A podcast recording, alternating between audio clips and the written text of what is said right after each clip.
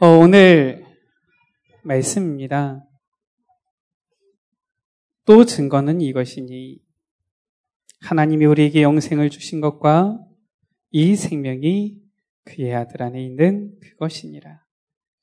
아들이 있는 자에게는 생명이 있고 하나님의 아들이 없는 자에게는 생명이 없느니라.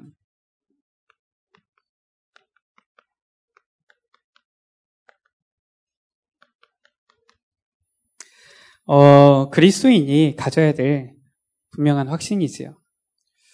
어, 하나님께서는 이미 우리에게 모든 것을 다 주셨는데, 실은 많은 사람들이 신앙 생활하면서 고민하고 갈등합니다. 가장 많은 고민이 정말 하나님이 살아계신데 왜 이럴까? 이런 고민 제일 많죠. 또는 내가 기도했는데 왜 나에게 응답이 오지 않느냐? 이런 고민들이 있기도 합니다. 어, 우리가 분명히 알아야 될 것은 하나님께서 이미 우리에게 모든 것을 다 주셨는데 자꾸 흔들리게 하고 확신을 갖지 못하게 하는 자가 있다는 거예요. 베드로전서 5장 7절 8절 가운데 너희 염려를 다 주께 맡겨버리라라고 했어요.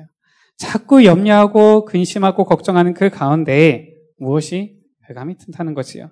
그래서 근신하라 깨어라 너희 대적 마귀가 우는 사자같이 돌아다니며 삼킬 자를 찾는다 말씀하고 있죠. 그래서 우리가 하나님께서 우리에게 모든 것을 다 주셨다는 이 분명한 확신을 가지고 걸어가야 되겠습니다. 그 확신을 갖지 못할 때에 사탄의 공격을 받게 되지요. 그래서 우리가 다섯 가지를 확신해야 돼요. 첫 번째 무엇입니까? 하나님께서 우리에게 주신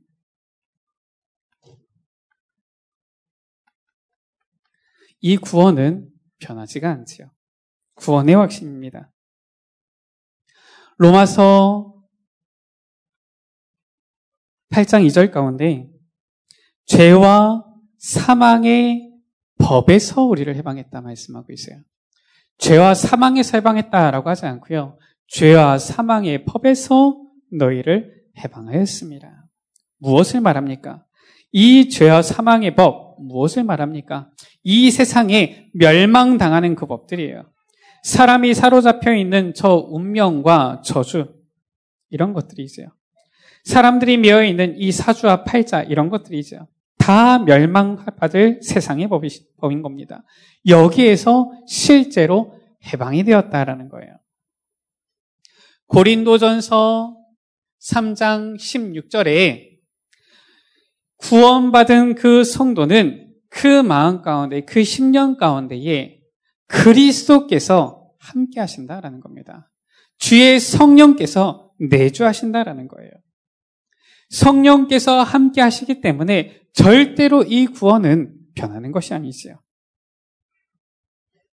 요한복음 14장 26절에서 27절 가운데에 우리 안에 계신 그 보혜사 성령께서는 우리에게 가르치시고 깨닫게 하신다. 인도하신다 말씀하고 있어요. 그래서 우리가 이 분명한 확신을 가지고 있을 때 성령의 인도를 받게 되어지고요. 세상이 줄 수 없는 참된 평안함 오게 되어지는 것이지요. 어, 영적인 이 세계는 눈에 보이지 않지만 우리가 눈에 보이는 이 육신의 세계는 확신을 가지고 보잖아요. 분명한 것은 이 영적인 세계도 확실한 것입니다. 사실적인 것이지요. 예수 그리스도께서 우리의 모든 죄를 완전히 해결하셨습니다. 아멘. 예수님은 우리 같이 고백하겠습니다. 예수님은 우리는 모든 문제 이것을 우리가 고백하는데 이것을 우리가 믿든지 안 믿든지 간에 예수님께서는 이미 모든 문제를 끝내신 거예요. 믿는 자에게는 확신을 가진 자에게는 그 역사가 시작되어지는 것이지요. 자, 이 확신이 없으면은 흔들릴 수밖에 없겠죠. 예를 들어서 우리가 누군가에게 빚을 줬어요. 그런데 이 빚을 이제 갚아가는 겁니다. 빚을 다 갚았어요. 근데 내 마음속에 아직 빚을 다 갚았다 확신이 없으면 어떻게 되는 거예요? 뭐 저 받는 사람이 착한 사람이면 상관이 없겠지만 저 받는 사람이 사기꾼이다. 그럼 어떻게 되는 겁니까? 계속 뜯기는 거죠. 우리는 이미 확신을 가진 겁니다. 무슨 확신을 가진 거예요? 이미 구원받았어요. 이미 그리스도께서는 우리의 모든 문제를 해결하신 것입니다. 어떻게 우리가 구원을 받았습니까? 우리가 구원의 확신을 가지고 나아가야 되는데 어떻게 우리가 구원받았습니까? 교회를 다닌다고 해서 구원을 받는 것이 아니라 요한복음 1장 12절 가운데 영접하는 자, 곧그 이름을 믿는 자들에게는 하나님의 자녀가 되는 권세를 주셨으니 말씀하고 있어요. 주실 것이니가 아닙니다. 야, 네가 영접하고 교회 생활 좀 열심히 하고 헌금 많이 하면은 그래 내가 그때 되면 내가 너를 하나님 자녀 삼아 줄게. 이게 아니에요. 영접하는 그 순간에 하나님의 자녀가 되는 권세를 주셨으니 말씀하고 있는 겁니다. 모든 문제의 해결이 여기서부터 시작되어지는 것이지요. 언제 그리스도를 내 마음속에 영접하는 그 순간부터 어떤 문제가 해결되어집니까? 창세기 3장 1절에서 6절 가운데에 이 하나님을 떠나버린 원죄의 문제. 이게 완전히 해결되어지는 겁니다. 모든 문제의 시작, 이 원죄의 근본 문제, 이 문제가 해결되어지는 거예요. 어떤 문제가 해결되어집니까? 요한일서 3장 8절 가운데에 하나님의 아들 예수 그리스도께서 오신 것은 무엇을 마귀를 멸하려 하심이니라.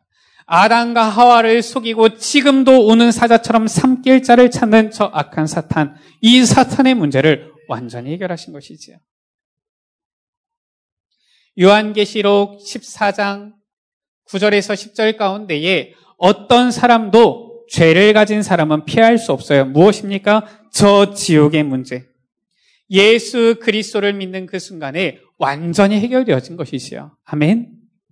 이 문제가 완전히 해결되어진 겁니다. 그래서 혹시나 여기서 예수님을 안 믿으시는 분이 있습니까? 자, 얼른 자수하셔서 구원함을 얻으시고요. 자, 예수 그리스도를 마음속에 믿고 영접한 사람은 지옥에서 완전히 해방받았어요. 어쩔 수가 없습니다. 저 지옥 체험을 한번 해보고 싶은데 불가능합니다. 안타깝지만. 우리 여러분들에게는 무엇이 천국이 보장되어 있는 거예요. 갈 수가 없어요. 아니, 뭐, 극기 훈련도 하는데 저기 지옥 체험 하루만 해보면 안 됩니까? 불가능해요. 갈 수가 없는 겁니다. 왜냐? 구원받은 하나님의 자녀는 지옥에 가는 것 자체가 불가능하기 때문에, 허락이 안 되기 때문에 그래요. 왜냐? 전국만이 예배되기 때문에 그렇죠. 우리가 예수 그리스도를 영접하는 그 순간에 우리에게 이미 구원이 찾아온 겁니다. 자, 구원받으면은 어떻게 되어집니까? 우리가 구원받으면은 오는 증거지요. 어떤 증거가 나타납니까? 요한복음 5장 24절 가운데에 내가 진실로 진실로 너희에게 이르노니 내 말을 듣고 또 나 보내신 이를 믿는 자는 영생을 얻을 것이고 아멘. 잘 들으셔야 돼요. 이미 우리는 영생을 얻어버린 겁니다. 아멘. 영생을 얻었고 심판에 이르지 아니하나니 사망에서 생명으로 옮겼느니라 말씀하고 있어요. 이미 끝난 겁니다. 뭐 국어 이 정도 모르시는 분은 없으시죠? 우리가 앞으로 이렇게 해야 될 것이다가 아니라 이미 성경에서는 이미 영생을 얻어버렸고 사망에서 생명으로 이미 옮겨버렸다. 분명히 말씀하고 있는 거예요. 예수님께서는 우리의 모든 과거, 현재, 미래의 문제를 십자가 상에서 완전히 해결하신 것입니다. 그래서 우리가 이 성경의 말씀을 분명히 믿고 나아가야 되는데 우리가 그리스도께서 완전히 해결하셨는데 하, 그래도 하, 내게 걱정이 남아 있다. 이거는 전부 다 속는 거예요. 우리의 생각입니다. 실은 틀리게 생각하고 있는 것이지요. 예수님께서는 이미 문제를 전부 다 해결해 놓고 해결해 놓으시고 우리를 부르신 거예요. 그래서 로마서 10장 13절 가운데는 뭐라고 말씀하고 있습니까? 누구든지 주의 이름을 부르는 자는 구원을 얻으리라. 우리가 예수 그리스도의 이름을 계속 부르면은 어떤 일이 일어납니까? 놀라운 일이 일어나요. 모든 문제가 해결되는 그런 일들이 일어나죠. 왜 그렇습니까? 이미 다 끝내셨기 때문에 그래요. 그 이름은 도대체 어떤 이름입니까? 예수 그리스도의 이름. 빌립보서 3장 21절 가운데 보니까 만물이 무릎 꿇게 되어지는 그 이름이다라고 했어요. 온 만물이 주님의 그 이름 앞에 무릎을 꿇게 되어진다 말씀하고 있고요. 그 이름은 이사야서 7장 14절 가운데 보니까 하나님께서 우리와 함께 하시는 그 이름 임마누엘이고요. 요한복음 17장 11절에서 12절 가운데 보니까 그 이름은 곧 하나님 아버지의 이름이다. 말씀하고 있는 겁니다. 우리가 예수 그리스도의 이름으로 기도하는데 왜 하나님께서는 그 기도를 들으십니까? 그 이름을 부를 때 하나님께서 들으시기 때문에 그래요. 그래서 구원받는 그때에 이미 우리의 모든 문제는 다 끝난 겁니다. 아멘. 그게 바로 구원받은 증거예요. 우리가 구원받았다. 우리 여러분들 정말로 이제는 하나님 앞에 그 문제를 놓고 엎드릴 때에 우리 여러분들 앞에 있는 그 문제들이 하나님께서 해결해 가시고 하나님께서 역사하시는 것을 보게 되어질 것입니다. 그게 구원받은 자예요. 내가 구원받았는데 끝까지 내 짐을 내가 지고 가야 된다. 그것만큼 힘든 게 없어요. 저는 그 어릴 때에 그 아마 그 초등학생이었던 것 같아요. 철로 역정이라는 책을 읽었는데 아직도 실은 그 장면들, 그 책에 있는 내용들이 기억이 나요. 이 장차 망할 곳 장망성에서 이제는 한 기독인이 전도인, 전도자의 이 전도를 받아서 이제 출발을 하는데, 그 뭐, 실은 이 확신이 없으면 대부분의 사람들이 그렇죠. 어떻게 합니까? 자, 출발해야 되니까 그 여정이 얼마나 먼지 모르잖아요. 아주 보따리를 짊어지고 가는 겁니다. 큰 보따리예요. 어떻게 보면은 자기 몸보다도 더 커가지고 어떻게 할 수 없는 그런 보따리를 메고 가는 거 있죠. 언제 이 보따리를 내려놓느냐? 이 천성을 향해서 가는 그 길 가운데 이 좁은 문이 나오는데 거기에 자기 몸은 겨우 빠져나가는데 이 보따리 안 빠지는 거 있죠. 그걸 가지고 씨름을 하고 있다가 이 전도자의 이 다시 또 조언을 듣고서 이제는 그 모든 이 보따리를 버리는 겁니다. 우리 여러분들, 내 염려, 고민, 내 걱정, 내 의지, 내 모든 이 보따리 짐들을 지고 가시겠습니까? 아니면 다 내려놓고 주님만 의지하고 가시겠습니까? 구원의 증거예요. 우리가 모든 것을 주님 앞에 맡길 때 주님께서는 함께 하시는 그 증거, 만물이 그리스도 이름 앞에 복종하게 되어지는 그 증거, 하나님께서 역사하시는 그 증거를 얻게 되어지는 겁니다. 그러니까 어떻게 되어져요? 세상이 줄 수 없는 평안 누리게 되어지는 것이지요. 베드로전서 2장 24절에서 25절 이 말씀 가운데에 친히 나무에 달려 그 몸으로 우리 죄를 담당하셨으니 이는 우리로 죄에 대하여 죽고 구원받은 자는 더 이상 살아있는 자가 아닙니다. 죄에 대해서는 죽은 자들이에요. 무엇에 대해서 사는 겁니까?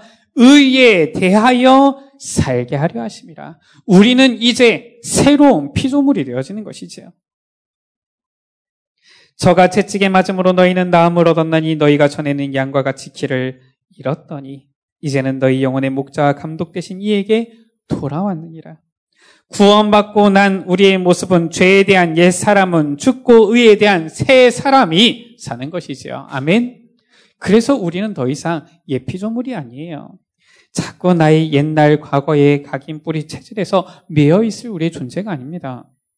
가끔 우리는 말하지, 아, 그래, 워낙 상처가 많아가지고, 치유되려면 시간도 오래 걸리고, 워낙 그 각인된 게 많아가지고. 그 맞는 말인데 좋은 말은 아닙니다. 우리가 이미 변화되어졌는데 자꾸 옛 체질에 우리가 묶여 있는 것은 좋은 표현은 아니에요. 우리가 실은 메시지를 통해서 계속 확인하지만은 새롭게 변화되어진 그리스도 안에서 새로운 피조물이 되어진 자는 그리스도의 삶이 우리 앞에 있는 거예요. 그 삶을 살아가는 것이지 그리스도의 삶을 내어버리고 자꾸 옛 체질에 얽매여 가지고 그래 그래도 내가 복음 가지고 있지만 그래도 각인 이 뿌리 체질이 있어 가지고 잘 안 바뀌지 이해해라. 물론 본인은 이해되지만 옆에 있는 사람들은 이해하기 참 힘들거든요. 그래서 우리 여러분들 전부 다 그리스 안에서 새로운 피조물로 거듭나게 되시기를 주 이름으로 축복합니다. 오늘 우리에게 주신 말씀대로 살리는 자 되시기를 주 이름으로 축복합니다. 자꾸 나의 상처, 나의 허물 때문에 죽이는 자가 아니라 하나님께서 내게 주신 이 구원의 은혜로 말미암아 새롭게 변화되어져서 누구든지 살릴 수 있는 그런 자로 변화되시기를 주 이름으로 축복합니다. 자, 우리가 구원받았는데 구원받은 우리와 예수님과의 그 관계 성경은 뭐라고 말씀하고 있습니까? 예수님께서 주신 비유지요. 요한복음 10장 27절에서 30절 말씀에 양은 내 음성을 들으며 나는 저희를 알며 저희는 나를 따르느니라. 예수님께서 주신 비유예요. 무슨 비유를 주셨습니까?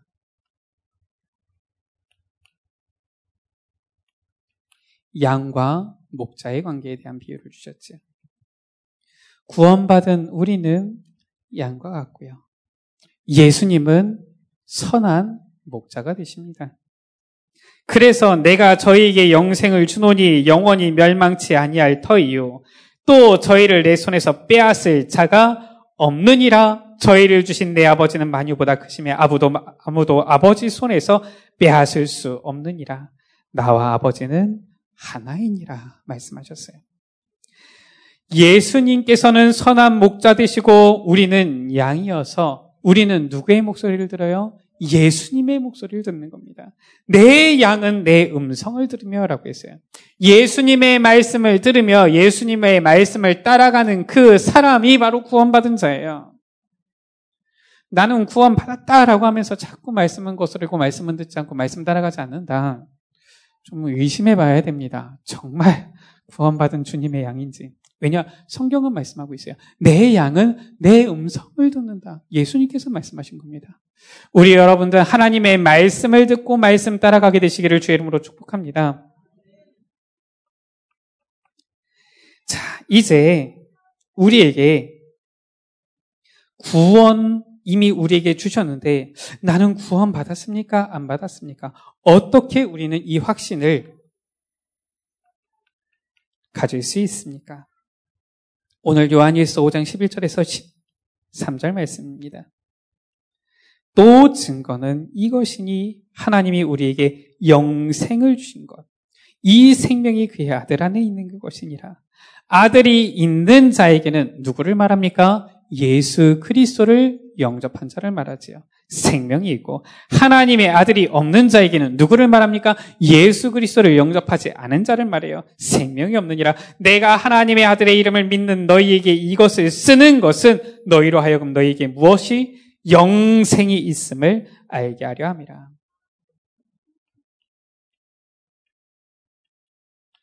영접하는 그 순간에 나의 의지와 상관없이 나의 노력과 상관없이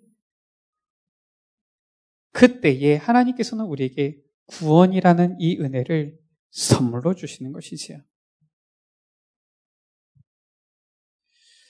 선물이라는 것은 내가 열심히 노력해가지고 받는 게 아닙니다. 선물이라는 것은 실은 내가 원하는 것을 받을 수도 있지만 꼭 내가 원하는 것만 받는 게 아닌 거예요. 예를 들어서 부모님이 자녀에게 선물을 줄 때 생각하겠죠. 이 자녀가 무엇을 좋아할까? 생각을 하겠지요. 이 자녀가 선물을 받을 때에 실은 이 선물을 받으면 너무 기쁘고 행복하겠지요. 그때 이 자녀가 대단히 부모님에게 수고를 많이 해서 매일 1년 동안 365일 구두를 닦아가지고 선물을 받는 것이냐? 그게 아니에요. 매일 설거지를 하고 방 청소를 해야지 선물을 받는 것이냐? 그게 아닌 겁니다. 친구가 친구에게 선물을 줄 때에 생각할 때는 가장 적절한 것으로 주겠지요. 근데 이것이 꼭 내가 원하는 것은 아닐 수도 있어요. 그러나 선물 주는 사람에게 있어서는 저 사람에게 있어서 내가 할 수 있는 가장 적절한 것으로 주는 겁니다. 하나님께서는 우리에게 가장 좋은 선물을 주셨는데 그게 바로 무엇입니까? 구원이에요. 알고 깨닫는 자는 최고의 행복을 누리게 되어지는 것입니다. 우리에게 이 구원의 은혜를 선물로 주신 것이지요. 언제? 영접하는 순간에. 어, 우리가 현장 복음 메시지 지금 가고 있는데요. 잘 알아야 될 것이 혹시 여기 계신 분들 중에서는 어, 나는 확신 다 가지고 있는데 이런 분들이 있을 수 있습니다. 그런데 우리 여러분들 조금만 눈을 열어서 현장을 봐야 됩니다. 실은 현장이라고 했을 때 멀리 보지 않아도 돼요. 우리 교회 안에 있는 실은 세 가족이나 믿음이 연약한 자들을 살펴봐도 됩니다. 아니면 내가 있는 진짜 내가 지금 일하고 있는 내가 사는 그 지역의 현장들을 살펴봐도 돼요. 그곳 가운데 확신이 없어서 방황하는 자들이 너무나도 많아요. 특히나 이 교회 다니는 사람들 중에서 확신 없이 다니는 성도들이 너무 많습니다. 실제로 현장 가서 만나보면은 교회는 다니는데 아직까지 기도 응답을 한 번도 체험해보지 못했습니다라고 하는 사람들이 너무나도 많아요. 그러니까 어떤 일이 일어납니까? 참 말도 안 되는 이상한 이단 사이비의 이런 꼬임에 쉽게 넘어가는 거예요. 우리 여러분들 정말로 이 확신을 가지게 되시길 바라고 이 확신을 전달하는 증인들, 전도자들 되시기를 주 이름으로 축복합니다.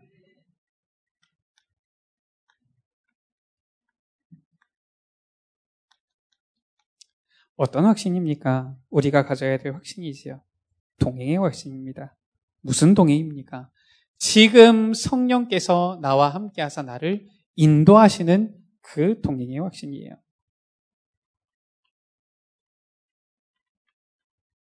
잠언서 3장 5절에서 6절 말씀입니다. 너는 마음을 다하여 여호와를 의뢰하고 내 명철을 의지하지 말라. 너는 범사의 그를 인정하라. 그리하면 내 길을 지도하시리라. 하나님께서는 그의 자녀의 그 길을 100% 완벽하게 인도하고 계세요. 이것을 우리가 믿고 인정해야 됩니다. 잠언서 16장 3절에서 9절 말씀에 주님께서는 우리의 걸음을 세밀하게 인도하시는 것이지요. 사실상 주님께서는 우리 가운데 성령으로 함께 하시면서 항상 우리의 길을 인도하시는데 왜 우리는 성령의 인도를 잘 느끼지 못합니까? 그 이유가 있어요. 기도 응답을 막는 네 가지 요소가 있는 거 있죠.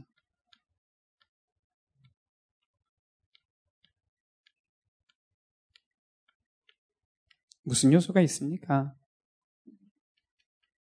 증오,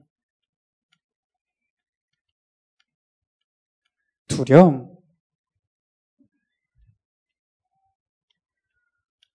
열등감, 죄의식입니다. 왜 이것이 기도응답을 막습니까? 우리가 사람을 미워하고 시기할 때 우리가 두려워하는 그것, 우리가 열등감 속에 빠져 있는 그것 전부 다 무엇을 말합니까? 하나님을 믿지 않는 것을 말하기 때문에 그래요. 그러기 때문에 응답이 문이 막히는 겁니다. 언제 증오가 생깁니까? 하나님의 인도를 믿지 않기 때문에 그래요. 왜 두려움이 생깁니까? 하나님께서 나와 함께 하심을 믿지 못하기 때문에 그렇습니까? 왜 열등감에 빠집니까? 하나님의 능력을 믿지 못하기 때문에 그래요. 왜 죄의식 가운데 빠집니까? 이 확신이 없기 때문에 그래요. 한마디로 해서 하나님 믿지 않는다는 겁니다. 그러니까 이 부분은 기도응답을 맞게 되어지죠. 이 문제들이 결국은 하나님께서 우리를 지금도 인도하고 세밀히 인도하고 계신다는 그 사실을 믿지 않는 그 마음으로부터 나오기 때문에 그렇습니다. 지금도 눈에 보이지 않지만 이 땅에는 분명히 사탄이 활동하지요. 그러나 예수 그리스도께서는 성령으로 믿는 자들과 함께하사 역사하십니다. 악령은 무엇을 틈탑니까? 불신앙을 틈타요. 악령이 틈타는 통로는 불신앙입니다.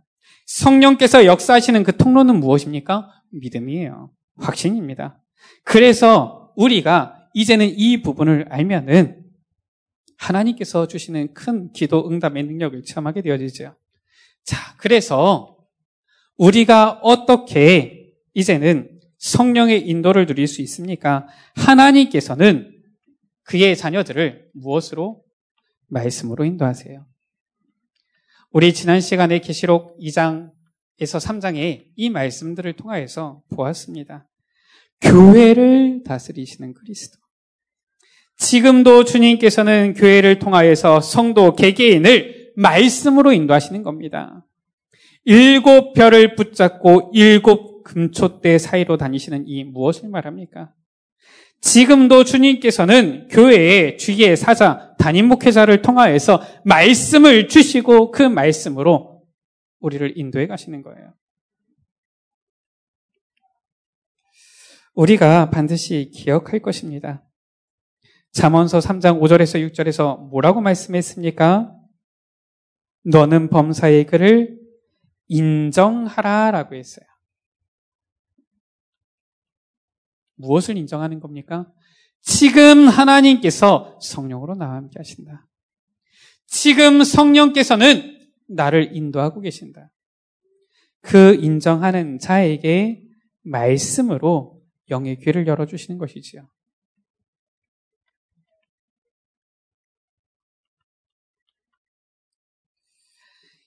주를 의뢰하고 믿는 자에게는 하나님의 말씀이 들리고요. 말씀이 깨닫게 되어지고요.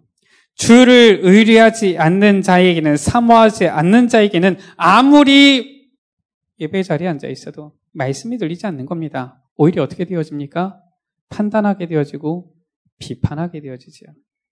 우리 여러분들 말씀을 믿고 말씀을 따라서 성령이 인도받게 되시기를 주의 이름으로 축복합니다.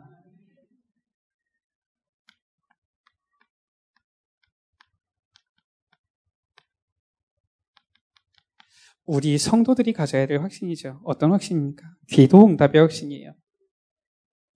실은 구원의 확신, 인도, 동행의 확신이 있는 만큼 이 응답의 확신이 서게 되어지지요. 왜 그렇습니까? 기도는 하나님께서 다 들으시고 아시기 때문에 반드시 알게 모르게 응답이 오게 돼 있어요. 내가 의식하든 내가 의식하지 못하든 간에 성령께서 인도하심으로써 그 응답이 오게 되어져 있습니다.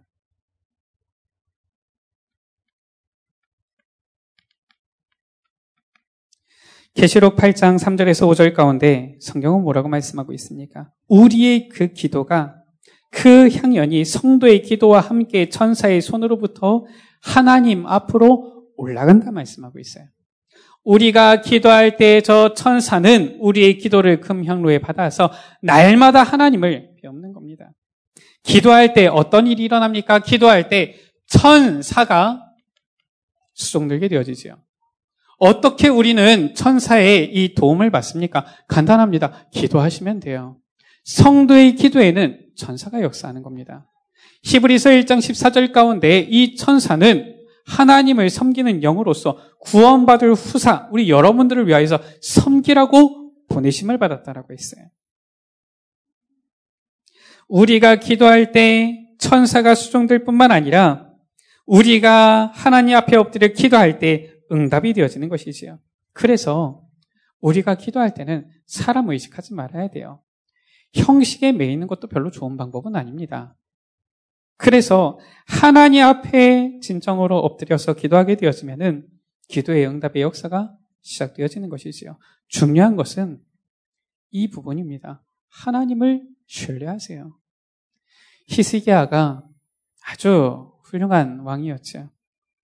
이제는 저 아수르를 섬기던 이 모든 것을 끊어버리고 하나님만 섬기기로 결단합니다. 이 히스기야가 하나님 앞에서 엎드리면서 이제는 하나님의 말씀 따라가려고 노력하지요.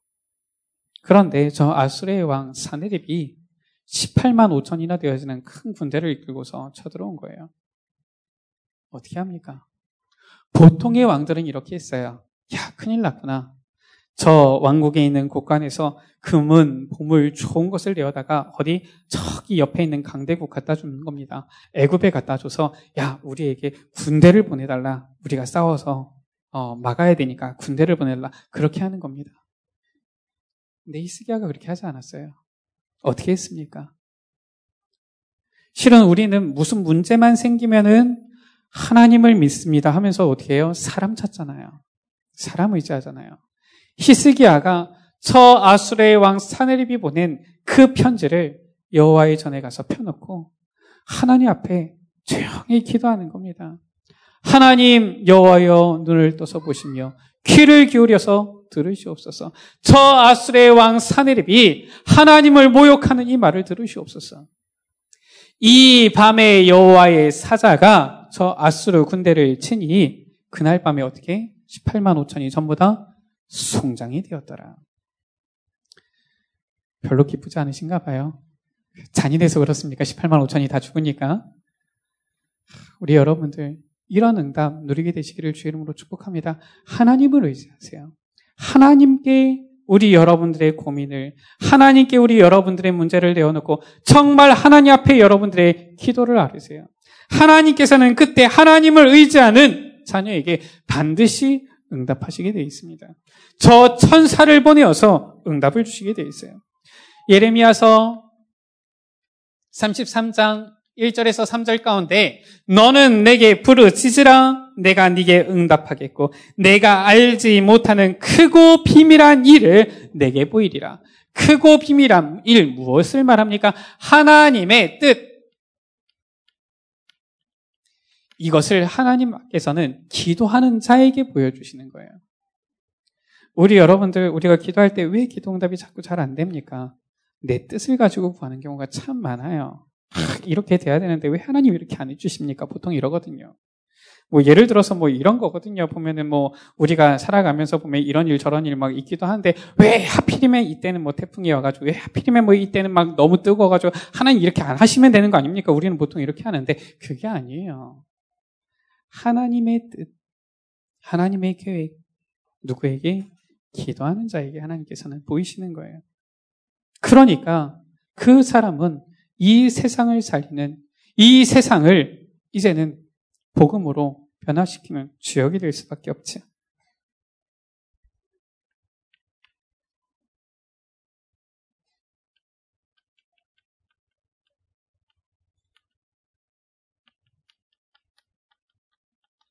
우리가 사죄의 확신이라고 하죠. 용서받은 확신입니다. 용서받았다라는 이 말은 무엇을 말합니까? 우리의 죄와 저주를 예수 그리스도께서 이미 십자가에서 못 박았다라는 거예요. 어떠한 죄라도 우리가 진정으로 깨닫고 그 죄에서 떠나면은 하나님께서는 사랑의 하나님이시기 때문에 우리의 그 죄를 완전히 용서하시는 것이지요.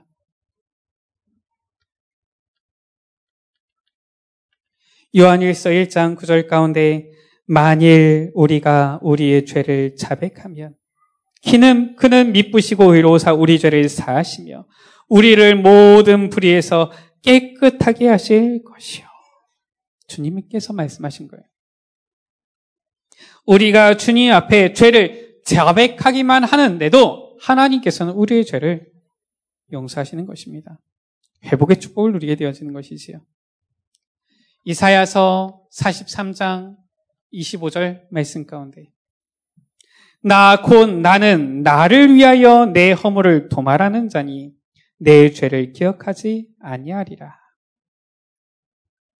우리가 자백할 때 주님께서는 우리의 죄를 용서하실 뿐만 아니라 우리가 분명한 이 믿음을 가질 때에 하나님께서는 자신을 위하여서 나는 나를 위하여 내 허물을 도말하는 자니 하나님께서는 자신의 이름과 자신의 영광을 위하여서 우리의 죄를 용서해 주시죠.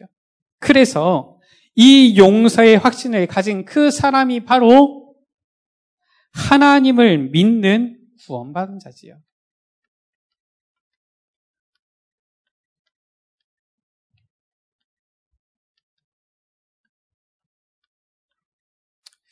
어, 우리가 현장 속에서 분명한 이 확신을 가지고 전달해 줘야 되는 이유가 많은 사람들이 이 부분이 실은 약한 거, 약해요. 왜 그러냐면은 그 가끔은 뭐 우리 보고 실은 뭐 저기는 회개를 잘한다 그러는데 그렇지 않습니다.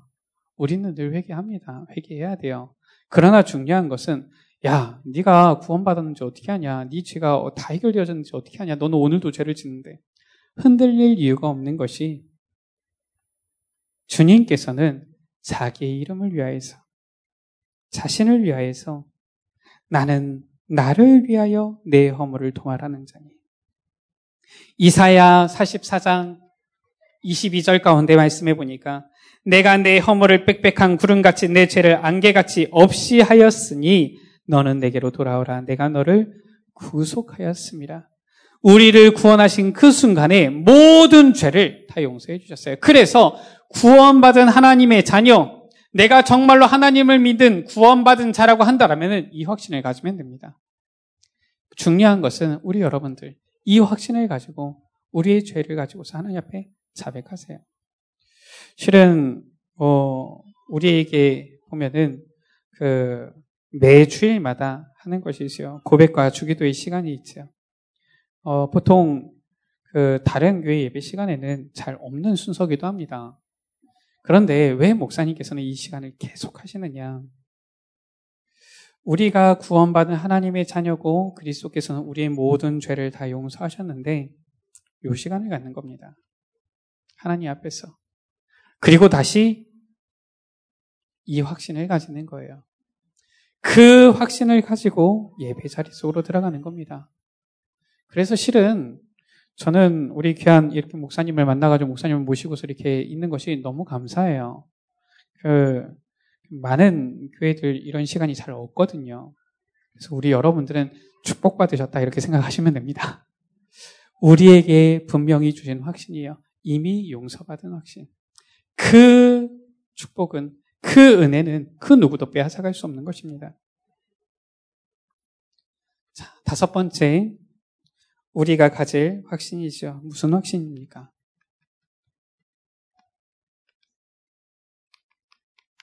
승리의 확신입니다. 구원받은 하나님의 자녀에게도 어려움이 옵니까? 그럴 수 있습니다. 그런데 분명히 알 것은 지금까지 복음 가진 전도자가 환란과 어려움을 당했지만 단 한 번도 실패한 적이 없어요. 이것은 교회 사가 증거하고 있고 역사가 증거하고 있고 성경의 말씀이 우리에게 증거하고 있습니다. 하나님께서는 우리에게 어떻게 하십니까? 감당할 시험만 허락하시고 또한 피할 길을 내시는 거 있죠. 우리가 예수 그리스도를 믿으면 단순히 우리가 구원받고 겨우겨우 구원받고 천국 갑시다 이게 아니라 현장에서도 승리하게 되어지는 거예요.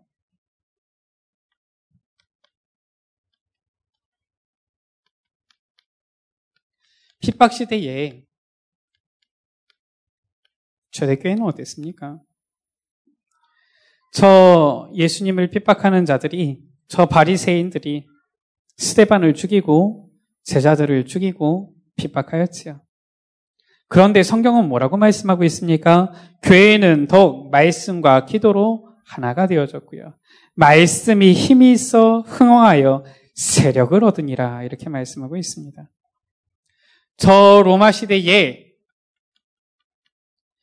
기독교인들을 박해하는 10명의 황제들이 일어났는데 250년 동안 교회를 핍박하고 성도들을 핍박하였지만 오히려 교회는 더욱더 굳게 서나가게 되어졌고요.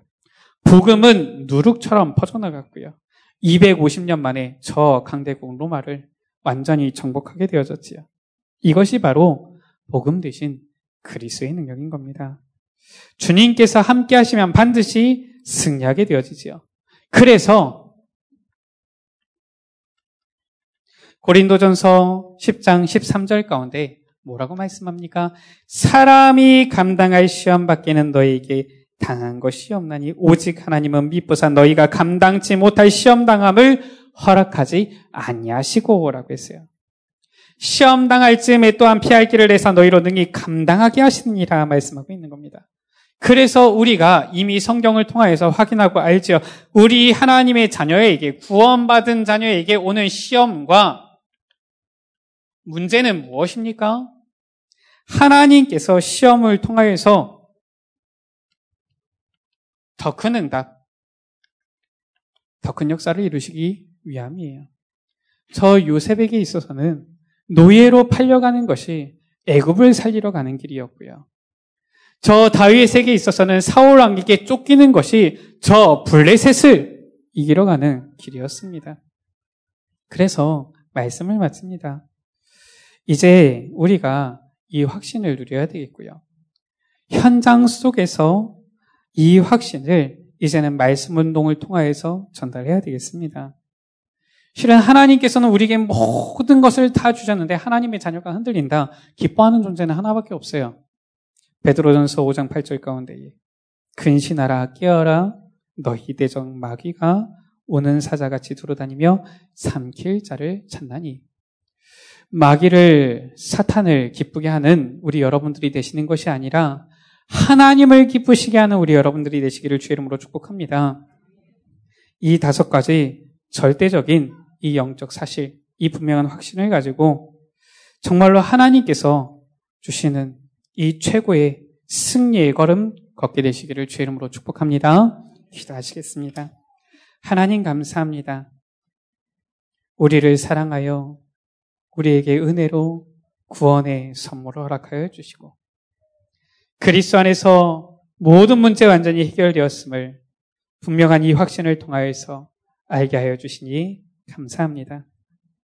우리 모든 죄의 자녀들이 있는 그 현장 속에서 가는 그 모든 발걸음마다 이 확신 가지고 승리의 걸음을 걷게 하여 주시며 지금도 흔들리면서 지금도 방황 가운데 염려 가운데 근심 가운데 있는 자들에게 올바른 해답을 전해주며 그들을 이 분명한 확신 속에 든든히 세우는 전도자의 삶을 누리도록 주님 축복하여 주옵소서. 예수 그리스도의 이름으로 기도드립니다.